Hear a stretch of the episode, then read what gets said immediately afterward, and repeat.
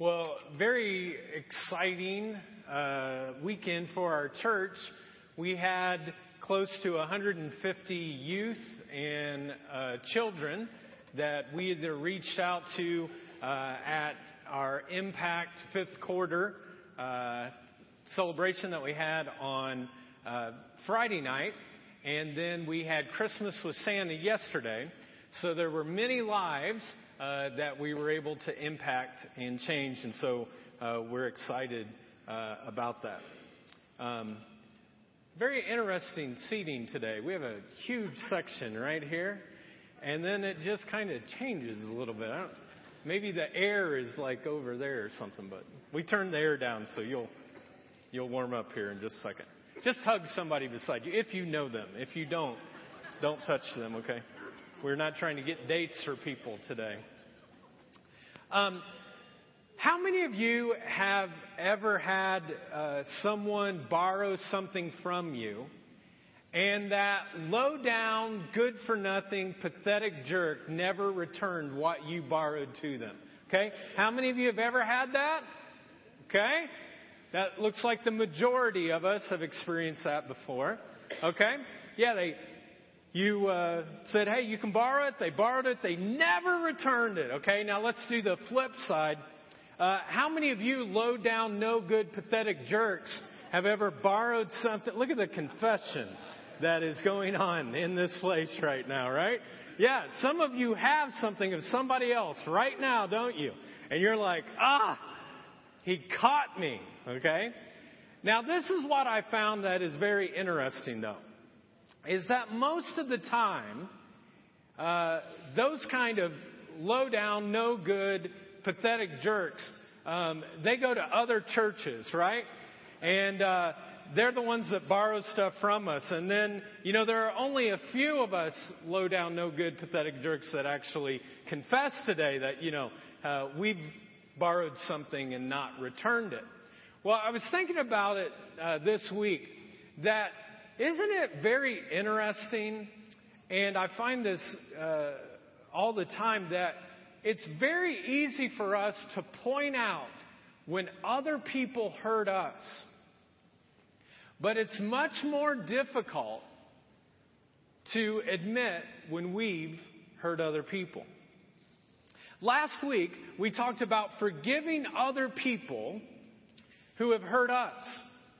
But Today, what I want to talk about is something that is much more difficult, and that is reaching out to people that we have hurt.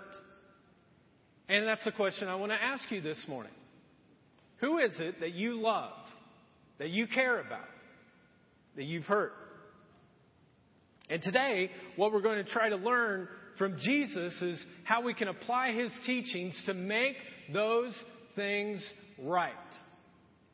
Now, the scripture that we're going to look at is in Matthew chapter 5, and this is Jesus' most famous teaching, his most famous sermon that he's ever, uh, that he ever gave, the Sermon on the Mount.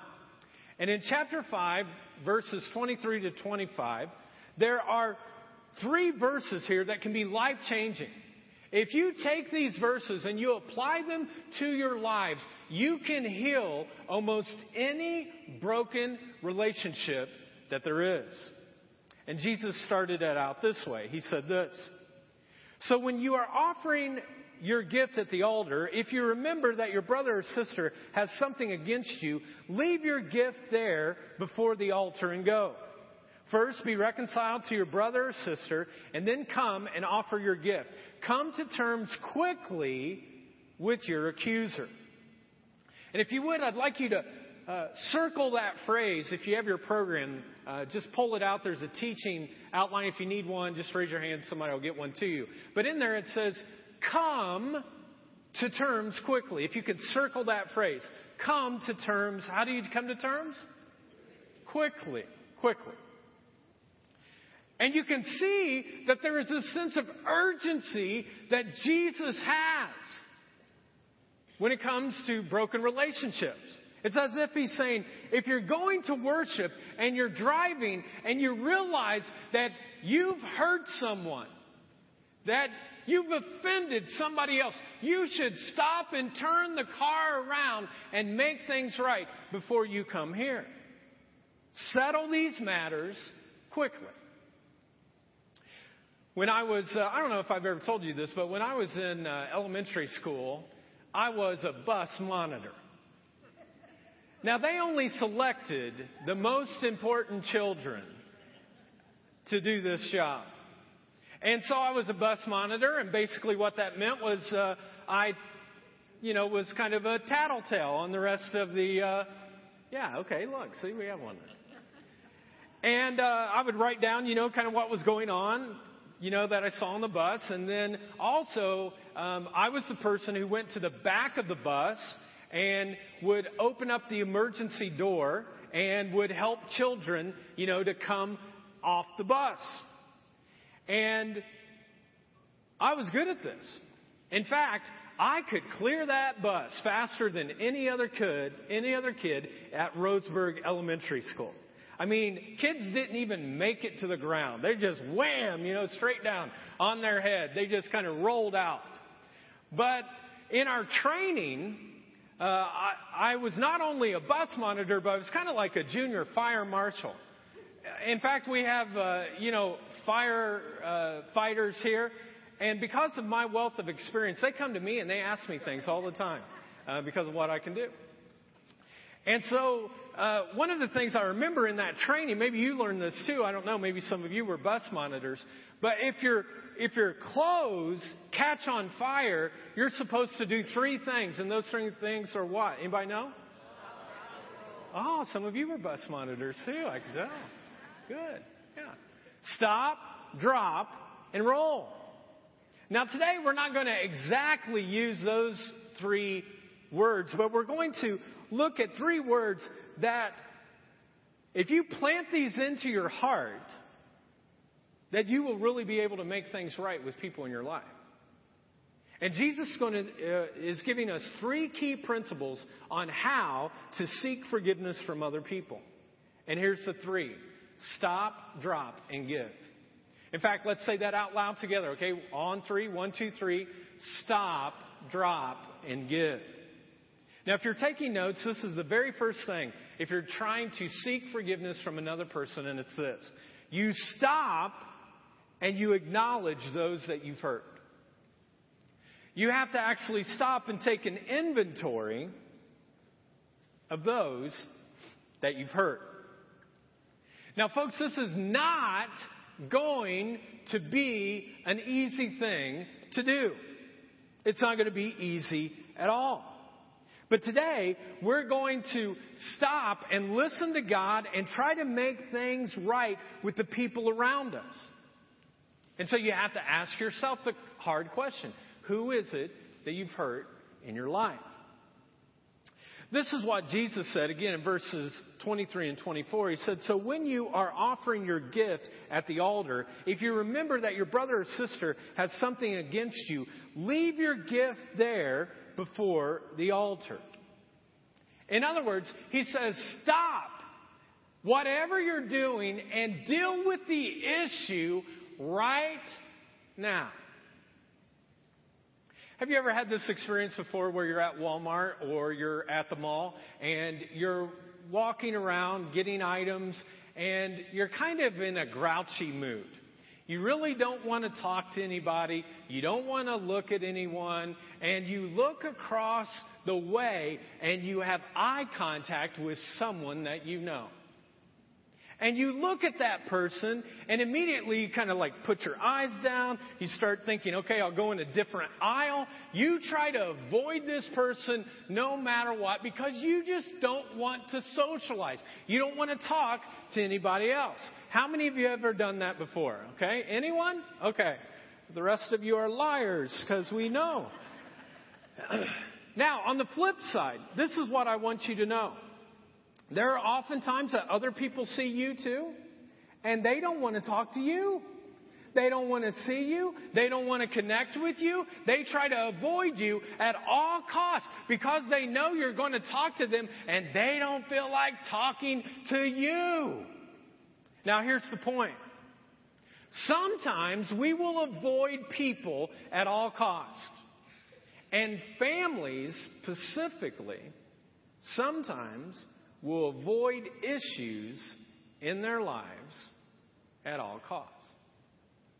They'll do whatever they can to avoid the issue.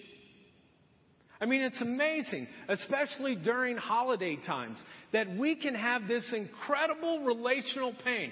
Some of you are sitting there right now. You have some relational pain in your life, and you're going to go through another holiday season.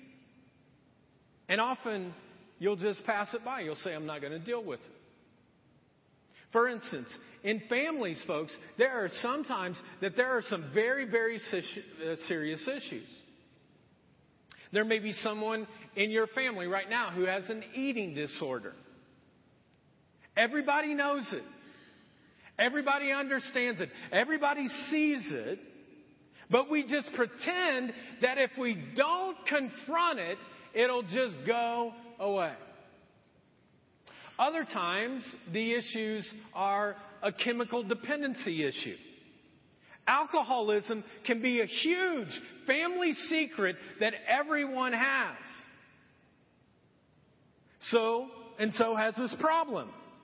They've had this problem forever. And what do we do as a family? We just cover it up. We cover it up so no one gets exposed, but everybody knows that the person is struggling big time. For some families, everything appears very great on the outside. Financially, they're good. Nice car, nice house, nice kids. Mom and dad, they're working all the time. But if you peeled back a layer, what you would see is that their children are being neglected. No one is spending any time with them, investing in them, building them up, but mom and dad are buying them all kinds of stuff. And when it comes to Christmas, they'll have everything that they want. But the thing that the kid wants the most is for mom and dad to invest in their life. Yesterday, uh, our Santa Claus that we had, he said this happens every single time. But out of the hundred or so kids that came through, there were three kids that came up and said, I just wish my mom and dad were back together. And some of you know what that's like. You've gone through a divorce. You've gone through the pain. You know what the blending looks like.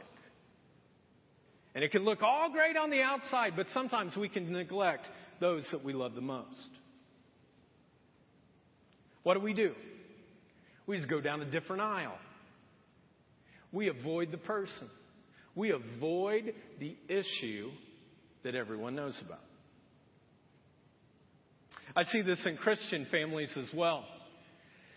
Sometimes they'll walk into church, they'll be holding hands, smiling at each other. And everything looks great. And they'll have their big honking Bible that they're carrying with them too. And from the outside, everything looks so spiritual. They look spiritual. Why do they do this? Because they think that's what spiritual families do. You just fake it until you make it. And if you never make it, you just stay a fake your whole life. But behind the scenes, rather than seeing Christ followers, what you often see is some of the most judgmental people that you've ever seen in your life. People who always are putting someone else down. That there's verbal abuse going on in the house all the time. And sometimes it's worse than that. Sometimes it's physical. Sometimes it's emotional. Sometimes it's sexual abuse. I mean, beneath the facade of all the Christianese that they can put out there, they're not dealing with the real issues that hit their family. And so Christmas, maybe more than any other time during the year, is where we like to play games. We go to family events and we're nicey nicey and polite to everybody and we're just hoping that there's nothing controversial that's going to happen or be said this year. And we just talk about surface issues. Basically, deep down inside, when we go across some of the people who are closest to us, in our minds we're thinking, I don't like you, you don't like me, let's just get through Christmas one more time. Joy to the world. and the relationships, what happened is, and I see this all the time, It just year after year after year, and relationships stay on hold, or they even start going back further, and there's no growth happening in that. But surely, surely this is not what God would want. Surely this is not what God had in mind when He sent His one and only Son who left heaven to come to earth. Surely that wasn't what He was hoping for, is that families would just survive. And what's the main problem? Now, this is generally true. Not always true, but generally true. Typically, how do we judge other people? We judge other people by one thing. The way that we judge other people, we judge other people by their actions. We judge other people by their actions. But when it comes to ourselves, how do we judge others? How do we judge ourselves? We judge other people by their actions. How do we judge ourselves? We judge ourselves not by our actions, we judge ourselves by our intentions. By our intentions. Why? Because we really know what's inside our heart. We're like, well, I really meant to do this, or I, I was planning on doing this, and, and, and so you give yourself the grace that you don't give to anybody else. For instance, some of you in this room have borrowed books from me before. I figured there are about 50 books that I've given out to people here in the church and you have not returned them. Hint, hint. Just uh, throwing it out there. And I will judge you by your actions. I did a nice deed. I, I gave you a book and you, you've not returned my book. On the flip side, though, let's say that I borrow a book from you. I don't judge myself by my actions, the fact that I haven't returned it in three months, what do I do? I judge by my intentions.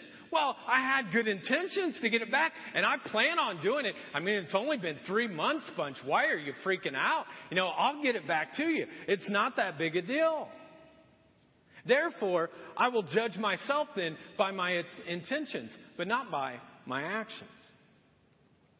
This is my real prayer for some of you today is that you would open yourself up to God's Spirit enough. That you would allow Him to grab your heart and say, Nope, this is somebody you've hurt. This is someone that you did wrong. And you need to stop and acknowledge that you've hurt someone else. Now, for some of you, you might say, Well, who is it? Who is that? And for some of you, it's your spouse. You've said something, you've done something, maybe on the way here even. You just need to make it right. For others of you, if you stop long enough, you'd say, Nope, it's my mom, or it's my dad, or it's my brother, or it's my sister, or it's my son, or it's my daughter. And you need to go to them and you need to say, I'm sorry. I'm very, very sorry. I want to go into Christmas having this thing behind us, so I'm sorry. For others of you, maybe it's a friend a really good friend that you've invested life in, but things were said and done, and you did some hurtful stuff, and you need to be the one that goes to them. I had to do something a couple of weeks ago that was very, very difficult for me. Those of you that know me really well, you know that I love my wife. She's the best. She makes me better in so many different ways, and I love my girls. But I don't know why it was, but through most of the month of November, I would be so kind and loving to all of you church people and be so nicey nice and patient and understanding. And sometimes when you are not very patient, sometimes, folks, I, I was still patient. But then all of a sudden it was like, I remember crossing into the door frame of our house and I would walk in and I just kind of became the grouch. Kind of became a Grinch. Now, these are the people that are the most important to me, that I love the most. But through the month of November, it just wasn't going so well. In fact, a couple of weeks ago, at the end of November, Jen came up to me and she goes, You know what? You just haven't been very warm lately. Now, typically I would be defensive. I'd be like, You don't think I'm warm? I'll show you how hot I can be right now, you know? You can talk about warm. But I didn't. Something within my spirit, I, I slowed down enough, and I felt like God's Spirit said, Chris, she's right. She's right. And I went to her right then. I said, Jen, you know, you're right. I just haven't been kind. I've had a loud voice. I've been critical. I've had a bad tone. I'm sorry. I'm very, very sorry. I want to change. And one of the things I decided to do was we have a little step that goes into our house from the garage. And I get on my knees before I walk into that house and just for 20 seconds, I go, God, I want to be the man. I want to be the husband. I want to be the father that you want me to be when I walk through these doors. And for the last two weeks, it has been amazing. But, folks, that would have never happened. It would have never, ever happened if I hadn't stopped and thought, you're right. I'm hurting some of the people that I love the most. Maybe there's somebody that you need to go to and simply say, I'm sorry. I hurt you. Now, this whole marriage thing, though, can be a very, very weird, weird deal. Some of you are like going, Oh, good job, preacher boy. Glad you get on your knees, you know? Woo! Doesn't work with my marriage. She doesn't like me. She's mean. She's nasty. I've done everything. It just is not changing. Whatever I try, nothing changes with him or with her. And there are kind of weird things that happen in marriage. For example, when you get into a fight when you're married, and you go to bed, there's a rule. I don't know where we got the rule from. I don't know how it came about, but there's a rule. If you get into bed, you never face the person face to face. It's always back to back. In other words, they're facing one way, you're facing the other way. Both of you are looking at walls, and you're happy that you're looking at a wall. And it's what you do. And then you don't talk to anybody. And then you play this game long enough until finally, if this happens, it's almost over. If someone else's body part, in it could be a toe. If that toe touches the other person, it is over. The other person could be like, Oh, you think you're getting some tonight? You ain't even getting a toe tonight, you know? I don't even want to see your toe near me. Get that toe away. People were like, rip that toe. I've seen Jen take a, you know, uh, uh, pillows across the room before with a toe. Don't touch me. So then you're like, I'll start the silent game. So you're quiet. You don't talk to each other. And finally, someone says something sarcastic like this. Are you going to act like this the rest of your life? Oh, some of you act like maybe you've experienced this before. I, I was just making this up, you know. No experience, but. And then it's like on like Donkey Kong. And folks, this is what I want to say. It's a very sad thing for that to happen. And it doesn't have to happen. Because you can make things right right now, today, tonight before you go to bed, you can make it right. So for some of you, maybe it's your marriage, and some of you are sitting there and going, ah, you keep talking about marriage. I'm not married. Maybe it's with a boyfriend. Maybe it's with a girlfriend. No, it's not with any of those. Maybe it's your parents. You haven't talked to your parents. You haven't connected with your parents. You've been holding something against them. Maybe it's a brother. Maybe it's a sister. I don't know who that person is, but you might just have to stop and acknowledge that I've hurt someone else and I need to make things right. The second thing that uh, we do, first of all, we stop. The second thing that we do is that we drop. We are going to drop everything and make things right. We're going to drop everything and make it right.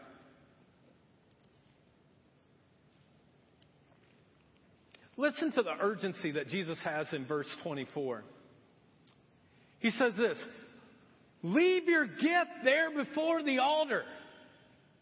He says, Don't even give your gift. Just leave it there and go. First be reconciled to your brother or sister and then come and offer your gift. Come to terms quickly with your accuser. Can you sense the urgency? Can you imagine when we pass the little bag and you're getting ready to put your gift in, all of a sudden there's like this mass exodus from the jar because there are people who are like, I can't even give this gift until I go make things right with somebody else. And the urgency is exactly that. Jesus said before you give a gift that you would leave. And parents, you get this. Uh, sometimes your kids get hurt. And when they're little and your kids get hurt, you drop everything and you zoom right to them to try to help them out. And even when they're, whether they're three or whether they're 30, and your child is hurting, you will leave whatever you can to go and make sure that things are right. This past fall, uh, my oldest daughter, Jordan, she was uh, at soccer practice, and I went and I was watching her. And uh, if you've ever been a soccer parent, sometimes that can be kind of boring. So you always have other activities that you're doing, you know, while they're practicing. And uh, I looked down at my phone for some reason, and immediately I heard this smack, scream, cry. And I looked up immediately, and it wasn't Jordan, but it was one of her little friends. And this is what had happened. The other team that they were scrimmaging against, one of their players kicked the ball into her nose, and immediately blood just started coming all over the place. Had blood everywhere. And I don't know what got into me, but I'm sitting there and I see this happen and I get out of my chair and I run into the middle of the game to try to help this little girl. And the coach is like bringing him over. And then I have no idea what came to my mind. But I started thinking I was a medical professional. And I said, no joke. This is what I said. I go, do you have a first aid kit? And the coach, you know, is this college student from Ball State, and she's like, "Oh yeah, uh, do you know how to handle things?" I'm like, "I can handle it." and I go to this first aid kit, and I open it up, and I look, and I think, I have no clue what I'm doing.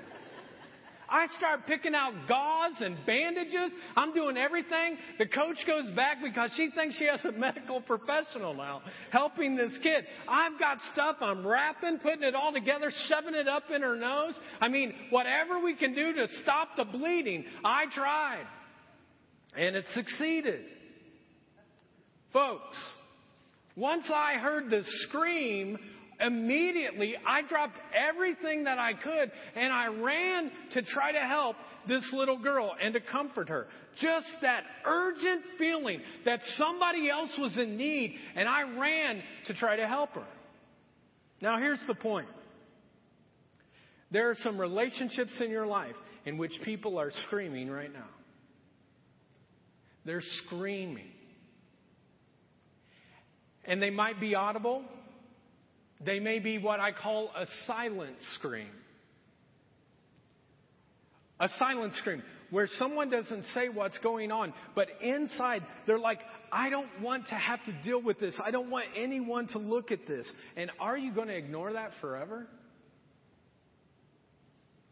Some of you have relationships that over the holidays, you're going to walk by and you're going to be like, oh man, this again? Are we going to pretend that this isn't happening, that this goes on forever and ever? Won't anybody talk to them? Why can't we plow through the pain, as difficult as it might be in the short term, so that we can have long term healing? That we could actually go to a person and say, I love you enough not to just leave it on the sides anymore. I love you. We've got to work through this. And for some of us, we need to drop everything and to go and to make sure that things are made right. During college, I was very, very far from God. And uh, I was very destructive in my behaviors. And my destructive behaviors started to not only affect me, but it started to affect the people around me as well. And there was one particular girl during college that the way I treated her and the way I acted, it was so just horrible.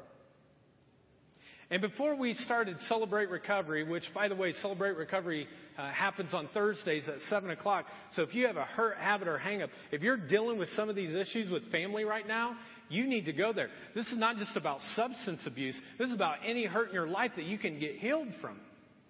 But before we started Celebrate Recovery, Chuck Mock and myself, he and I went through every single step. We took a whole year, just he and I, going through all the steps so that we could be healed and be made ready for what God would do through the program. And when we got to step nine, this is what step nine says. Make amends whenever possible, except when to do so would injure them or others. And after I read that, I just stopped and then I dropped and I was like, man, I've got to make things right with this girl. So I went to my wife Jennifer and I shared with her kind of what I was thinking about doing. And because she's a very secure woman in herself, she's like, You're right, you need to make things right. You need to take care of this. Well, I had not talked, I had not talked to this girl uh, for, I don't know, 20 years, 15, 20 years. And so Google's an amazing thing. And I Googled her name, and uh, I kind of found out where she was. And guess where she was? She was the director of a department at Ball State University. Now, I'm praying at that point, oh God, I was hoping that she would be in another state or another country or somewhere very, very far away. But oh no, you've got to bring her right to Ball State. And she isn't like just a little peon Ball State person, okay? Like she oversees this whole large department. Thank you, God, you know? And so immediately I thought, you know, this is a sign. I've got to take care of this. So I emailed her, and again, I'm praying. I hope it gets lost in the email. I remember praying that seriously. Like, God, please just let it go. You know, get it spammed out. Hey, I tried. I did my best. Oh, no, no, no, no. She got it, responded right back to me, no problem whatsoever. So I walk into uh, her office, and she has this administrative assistant and other assistants, and you know I'm already feeling kind of weird about the whole thing. And pastor boy's coming in here, and here's Bigwig, you know, and I walk in, and you know she's very high profile, and I sit down, and finally the admin assistant comes in, and she says, "Well, now the Bigwig will see the uh, peon pastor, you know, and uh, come on in." Not exactly, but that's what I thought she said. And I walked into her office and I'm feeling just kind of over it. And, you know, there's these nice pleasantries. And finally, I was just like, all right, just do it. And I said, well, I just wanted to apologize. I don't know if you remember, but during college, you know, this and that, and I'm sorry. Will you forgive me? Now, at this point, I'm thinking that she's going to be like, oh, absolutely. I don't even remember what happened back then, you know? And I'm thinking this is going to be a nice, easy way to kind of get out of it. But she didn't. She said this, and I wrote it down because I wanted to remember it. Your actions hurt me really bad. My dad left our family and I was always searching for his love. Then some guys came into my life and I tried to find love through them and they hurt me even worse. Finally, I found you and thought you would never do that and you did. You hurt me and you threw me away like a piece of trash. Ouch. You're like, oh. So I remember being there. I'm like, Holy Spirit, I have no clue what to do right now. This lady might kill me at Ball State. I mean, this might be the end of it all. And I just felt again, maybe one wasn't enough. And I said, Well, I just want you to know that I, I'm really, really sorry, and will you forgive me? And she said, Yeah, I will. And she told me about she and her husband and that they had got connected to Christ and uh, that they had uh, worshiping here. I know the pastor who's their pastor and we actually prayed together and we were done and we see each other now and there's not this weirdness and forgiveness and healing took place. Today, this is the thing, folks. Some of you need to make that call. You need to make things right with some people in your life that you've hurt. You can't go through another holiday and you can't go through another year without making things right. Maybe you just need to pray God, would you give me the chance to go and to make things right with this person? Would you give me a chance to initiate forgiveness with whoever that is? God, would you just give me the chance? You pray for that, and then you watch how God moves and He shows up, and He just might be able to do something that gives you freedom. Now, all that being said, let me give you a little uh, aside that's really, really important. So if you've been like counting lights, or if you're like, man, I'm freezing still, you know, whatever that is, just kind of come back together, okay, just for a second. And this is what I want to say. If you've done something against someone or you've got something against someone and they don't know about it, they have no clue, they have no idea, leave it alone. I mean, if you've been judging this person for a long, long time, and you're like, yeah, when she walked in here eight years ago, she thought she was this and she thought she was that, and forget her, and I don't like her. Well, she doesn't have a clue that you've been thinking about this for eight years, so you need to keep that between you and God. You don't need to walk up to her and go, you know what? When you first came in here, I thought you was a trampy old thing, and you came in here acting like this and that and the other thing, but you're not too bad actually, and uh, just wanted to ask you, will you forgive me? No. That's like sometimes people, they'll come to church here for a while and then they'll come up to me and they'll, they'll, they'll have been angry and they'll have not been very happy with whatever, but they keep coming to church and then finally they'll come up and they'll go, you know what, I really didn't like you four years ago, but after a while you kind of, you know, it's not so bad now. Don't tell me that. I don't want to hear that. I've had that happen before. What are you supposed to say at that point, you know? No clue. So if the other person doesn't even know that you've been carrying all this stuff, if it's going to hurt or injure anybody else, folks, you need to keep that between you and God. If something is inside of you that you've internalized against somebody else, don't go and create a wound just so you can put medicine in it. You ever see that happen before? Somebody drugged something up and cut somebody else, but they're like, now I'm going to apply some medicine. No, that's between you and God. You need to keep that to you guys. But if you've wounded somebody, if you've hurt somebody else, go and grab that opportunity and stop and acknowledge what that is and then drop everything that you have and to make it right. And if you do this, you will experience a freedom like you've never had before. Now, some of you might be asking the question, well, how do you do that? Like, how do you actually do that? How do you reconcile a relationship that's broken? Well, here's the first thing.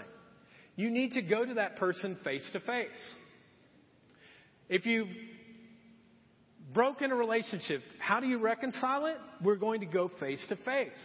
You don't text it, you don't tweet it, you don't send it out via Facebook going, hey, by the way, I know I hurt you, but hey, will you forgive me? No. If at all possible, if at all possible, you go face to face with that person, as uncomfortable as it might be. That's how Paul, the guy who wrote over half of the New Testament, came to a guy named Peter, who was Jesus' right hand man. And when Paul had an issue with him, he didn't go off and say something. He went directly to him. The Bible says this in Galatians 2.11. When Peter came to Antioch, I opposed him to his, what's it say? His face because he was clearly in the wrong. You do it face to face. Now, there's two things that you'll want to say. And these words are very, very important. Now, if you're genuinely feeling this in your heart, don't just go do this because Bunch said it. But if you feel bad about whatever you did, then this is what you need to say. You simply say this I'm sorry I hurt you. I just want you to know, I'm sorry I hurt you, period. Don't add anything to it. What I find all the time is that people add things to their sorry. I'm sorry I hurt you, but remember, during that time, you were kind of a jerk. Every time you put the word but in the sentence, you negate everything that was before that sentence. I'm sorry that I hurt you, but I was going through something in my life during that time and it was hard. Fine. You were going through some hard stuff. You still hurt the other person. I'm sorry I hurt you, period. No excuse. You say nothing else. Second thing, will you forgive me? I'm sorry I hurt you. Will you forgive me? Will you forgive me? I don't deserve it. I'm offering everything to you. I am coming at your feet and I'm saying, I'm sorry. I was wrong. Will you forgive me? And you do it face to face. The second thing that's very, very important too in this whole process is not only do you do it face to face, but secondly, you do your part and you trust God to do His part. You do your part and then you trust God to do the rest. Now, if you go and you offer an apology to somebody else and you say that you're sorry, there's kind of three things that I think might come back at you. The first response, if you go and you say you're sorry, the person might be like, What are you talking about? I don't even know what you're talking about. I have no idea what you're talking about. Dude, we're good. There's no problem. You and I, we are cool. The second thing is if you go and you give this kind of response, they may actually go, you know what? I do remember it, but I forgive you. I forgive you. But the third thing that just might happen is this. You might give your apology and the person will be like, forget you. You did hurt me and it's your fault and I can't even believe you showed your face. I want nothing to do with you. Get out. Don't ever talk to me again. You may get that. So you have to acknowledge that before you go into the apology. That it's not about the other person, it's about you. Folks, you have to understand that you cannot control what other people do. You cannot control how they're going to respond. All you can do is own up to your part. The Bible says this in Romans 12:18. It says, "If it is possible." In other words, when something starts off with an if, it means that it might not be possible. But if it is possible, as far as it depends upon you, live at peace with everyone. Folks, sometimes peace is not possible. Not because you're not doing the right steps, but because the other person does not want peace. You give it all you got, but at the end, people are not ready to take that step. But you do your best and you do what you've been called to do. The key word there is the word everyone to be at peace with everyone. So the jerk that cuts you off and you want to flip them off, you're to be at peace with them. And the person who is a coworker who took credit for all of your work that you did and now the boss thinks they're the greatest thing you're like that was my idea you're at peace with the neighbor who drives you crazy because of the weird things that they do but this is who it also includes your mother, your father, your brother, your sister, your aunt, your uncle, your weird grandpa, whoever it is, you make things right. So we're going to stop, we're going to drop, and then finally we're going to give. What are we going to give? We are going to give your heart and your gifts to God. You are going to give your heart and your gifts to God. Again, verse 24 in Matthew 5. It says this First, be reconciled to your brother or sister, and then come and offer your gift to the Lord. Romans 12:11 says this, in view of God's mercy, in other words, in view of His mercy, in view of His forgiveness, in view of the things that you don't deserve, that you haven't earned, in view of God's mercy, offer your bodies as a living sacrifice, holy and pleasing to God. And this is how you are to worship, he says. This is your spiritual act of worship. Now, what is Jesus saying? What is this scripture saying? He's basically saying this You've got one thing that matters. You've got one thing that matters more than anything else. And the thing that matters the most is relationships. Your relationship with God and your relationship with other people. Those things matter more than anything else. Everything else is going to die in your life. It will go away. But there's only one thing that is eternal, and that is relationships with other people. There are a lot of things we're told about what heaven is going to be like or not be like. The one thing I can guarantee is that there's going to be God and there's going to be people. And so you have to make sure that the relationship with God and the relationship with people is made right. One day, some people came up to Jesus. They said, What is the most important command? And you remember what Jesus said? He said, You are to love God with all your heart, soul, mind, and strength. In other words, he says, Your relationship with God is like really, really important. But then Jesus added a second thing, and he said, You are to love your neighbor as yourself. And why was teaching this? Why was Jesus teaching on this? Why was there such an urgency in his teaching? Why? Because he knew that the evil one would want to kill and steal and destroy the most important thing to God's heart. And the most important thing to God's heart. What is the most important thing to God's heart? It's relationships. It's you and your relationships. Now, I know you all like to get Christmas cards, and I wasn't able to send out Christmas cards to everybody. So last week I gave you a Christmas card. Do you remember what the Christmas card was? That you were to forgive one person before Christmas. This is a nice Christmas card, wasn't it? Well, I just couldn't give you just one Christmas card. I had to give you two. So in your program, I'd like you to pull out this card right here. I have one right here. Just pull it out. And this is your second Christmas card. Last week I said it's about forgiveness, forgiving someone who's hurt you.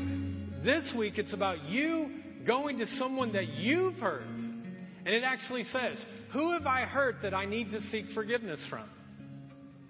And you can write down their name. So we're going to turn off the lights so that you have a moment to simply ask God, who is it in your life that you have hurt that you need to seek forgiveness from? And ask Him, don't ask me. And then whenever you're done, you can write that name down. Who is it? Is it your spouse? Is it a mom? Is it a dad? Is it a brother or sister? Is it someone in the church? But take a moment right now and ask yourself this question. Ask God to help you if you need help. Who have I hurt that I need to seek forgiveness from? And then write down their name. So take a moment right now, just between you and God.